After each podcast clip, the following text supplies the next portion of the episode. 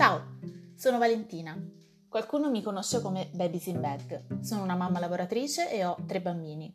Due anni fa ho creato il progetto The Family Office, che è in qualche modo il contenitore in cui condivido informazioni, scoperte e consigli basati sulla mia esperienza diretta e su quella di altri genitori che con- collaborano con me.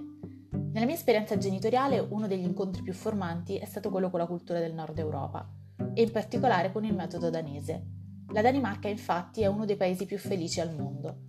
Mi sono chiesta perché e come potevo tradurre i principi di questo metodo educativo nella quotidianità del mio essere una mamma italiana. Ecco perché ho creato il podcast Crescere bambini felici.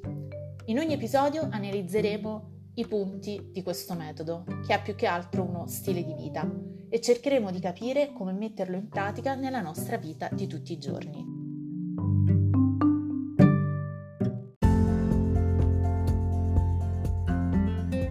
Questo episodio parla del primo pilastro del metodo danese, quello che riguarda il gioco. Giocare è per i danesi un'attività fondamentale. Lo è nella fascia 0-6 anni, tanto che non esiste la prescolarizzazione come la intendiamo noi, con attività di prescrittura e prelettura che vengono proposte ai bambini sin dai 4-5 anni. Anche in età scolare, un bambino che ad esempio termina la scuola alle 2 può scegliere se dedicarsi alle attività di dopo scuola oppure andare semplicemente a giocare. Un po' strano, vero? Noi siamo abituati a bambini che hanno giornate molto piene, musica, piscina, inglese, calcio, eccetera. Avete mai pensato al motivo per cui riempiamo così tanto le loro giornate? Da un lato pensiamo che non facendo molte cose si annoierebbero, in secondo luogo pensiamo che più attività fanno, più cose impareranno e quindi in qualche modo potranno aumentare le loro possibilità di successo in futuro. E se vi dicessi che invece, dedicando più tempo al gioco libero, avrebbero maggiori possibilità di non sviluppare problemi di ansia, a favore invece della resilienza? Come sapete, la resilienza, cioè la capacità di reagire, di saper gestire le emozioni e controllare lo stress, è il tratto distintivo di un adulto sano ed efficiente. Ma perché parliamo di stress in riferimento a dei bambini piccoli? Negli Stati Uniti, dove la cultura del successo, del progresso nello sport o nei voti a scuola è fortemente sentita, c'è stato negli ultimi anni un aumento incredibile di diagnosi di disturbi di ansia, depressione e deficit dell'attenzione proprio nei più piccoli. Riempiendo troppo le giornate dei nostri figli, togliamo loro la possibilità di sviluppare un luogo del controllo interno, non legato a fattori esterni come lo sport o le attività extrascolastiche. Ciò significa che non lasciamo loro la possibilità di autodefinirsi indipendentemente dai risultati che possono raggiungere nelle varie attività che fanno. Il concetto di zona di sviluppo prossimale afferma che i bambini hanno bisogno del loro spazio per imparare a crescere negli ambiti più adatti a loro, ricevendo il giusto aiuto. Questo significa che i bambini devono essere lasciati liberi di fare esperienza della loro zona di sviluppo prossimale, sviluppando così il loro luogo del controllo, imparando a gestire emozioni e situazioni in maniera il più possibile autonoma. L'intervento dell'adulto deve essere infatti minimo e deve sempre rispettare questa zona di sviluppo prossimale. Accennavo prima al rapporto che c'è tra mancanza di gioco libero e problemi di ansia e stress. Ora mi rivolgo a tutti noi genitori che siamo disperati spesso perché abbiamo bambini incontenibili che saltano da tutte le parti. Siamo tranquilli e non preoccupiamoci.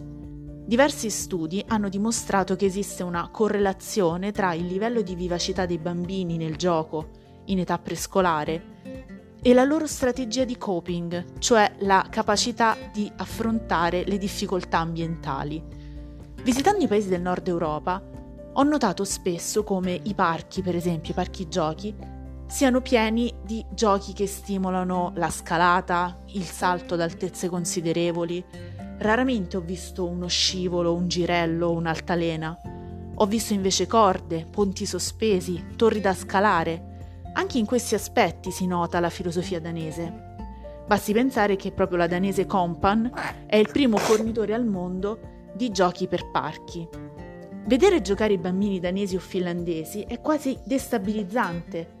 se si è abituati a bambini che si sentono dire in continuazione stai attento, vai piano, non salire lì, eccetera. Un bambino che sperimenta nel gioco situazioni pericolose, come il saltare da altezze considerevoli, vive in realtà un grande momento di apprendimento e di sviluppo di competenze che lo renderanno più sicuro. Solo il bambino infatti può valutare quanto stress o difficoltà gli crea una certa situazione o azione non possiamo saperlo noi. Quindi in questi casi è meglio restare degli spettatori silenziosi, che non fanno raccomandazioni al bambino. Al massimo, eh, se riteniamo che il nostro figlio sia troppo piccolo per fare un certo gioco, eh, non so, magari vuole imitare il fratello più grande ma non ha fisicamente la possibilità di saltare o di arrampicarsi, lasciamolo fare. Restiamo magari lì accanto e chiediamogli: ti senti sicuro? Un genitore danese probabilmente non farebbe neanche questo. Però noi non siamo danesi e quindi possiamo trovare le nostre strategie di compromesso tra uh, la libertà quasi assoluta e un nostro bisogno di mantenere comunque un controllo. Se poi riusciamo anche a liberarci completamente e non intervenire, è ancora meglio. Un altro insegnamento che deriva dal gioco è la capacità di autocontrollo. Nel gioco sociale, quindi con gli altri bambini, si sperimentano infatti situazioni di conflitto, di cooperazione ed entrano quindi in circolo spesso emozioni come la rabbia, la paura o la voglia di primeggiare sull'altro. Tutti questi elementi, in una situazione di gioco libero, consentono al bambino di imparare a controllare le emozioni, perché necessariamente dovrà imparare a negoziare con i suoi pari. Ecco perché anche quando nostro figlio gioca con gli altri, non dobbiamo correre subito per proteggerlo, lasciamo che i bambini trovino il loro equilibrio ed interveniamo solo in caso di necessità. Il gioco è quindi una fonte incredibile di insegnamento. I danesi danno veramente un grandissimo spazio al gioco libero nella loro vita. Pensate ai Lego, il cui significato è proprio giocare bene, che sono diventati famosissimi, si sono diffusi in tutto il mondo e hanno ancora oggi un grandissimo successo. Pensate a come sono strutturati. Quando il bambino è pronto, può passare a un set più complesso. Se voi avete, non so, scatole che vanno dai, dai 4 anni, dai 5 anni, dai 7 anni in su, noterete come cambiano proprio i pezzi perché diventano sempre più eh, complessi.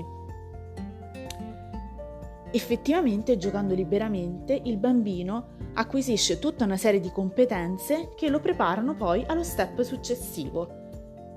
E questo è esattamente ciò che accade se la principale esperienza dei nostri bambini nella loro vita, almeno finché possono, è il gioco.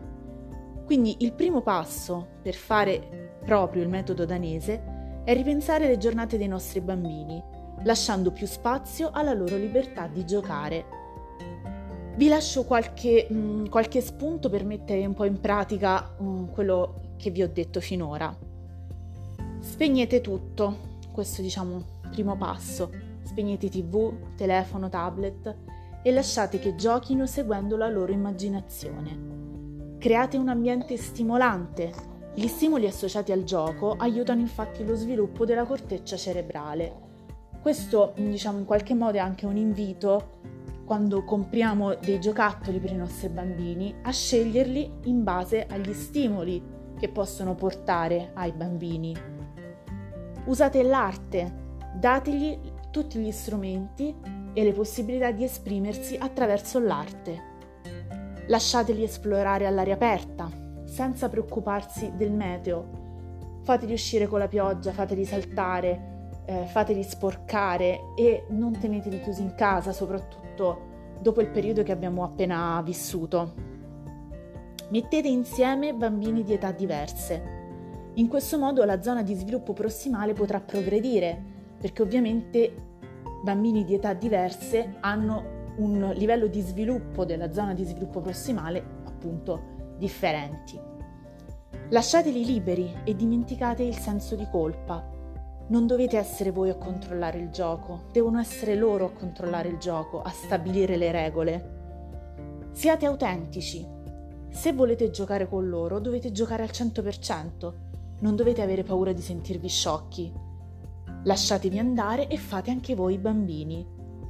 Lasciate che giochino da soli, soprattutto i più piccoli. Ricordate che neanche un neonato ha bisogno di essere intrattenuto, perché ha tutte le competenze per esplorare e giocare da solo, a patto che sia correttamente stimolato. Create dei percorsi ad ostacoli in casa, con i cuscini, gli sgabelli, le sedie.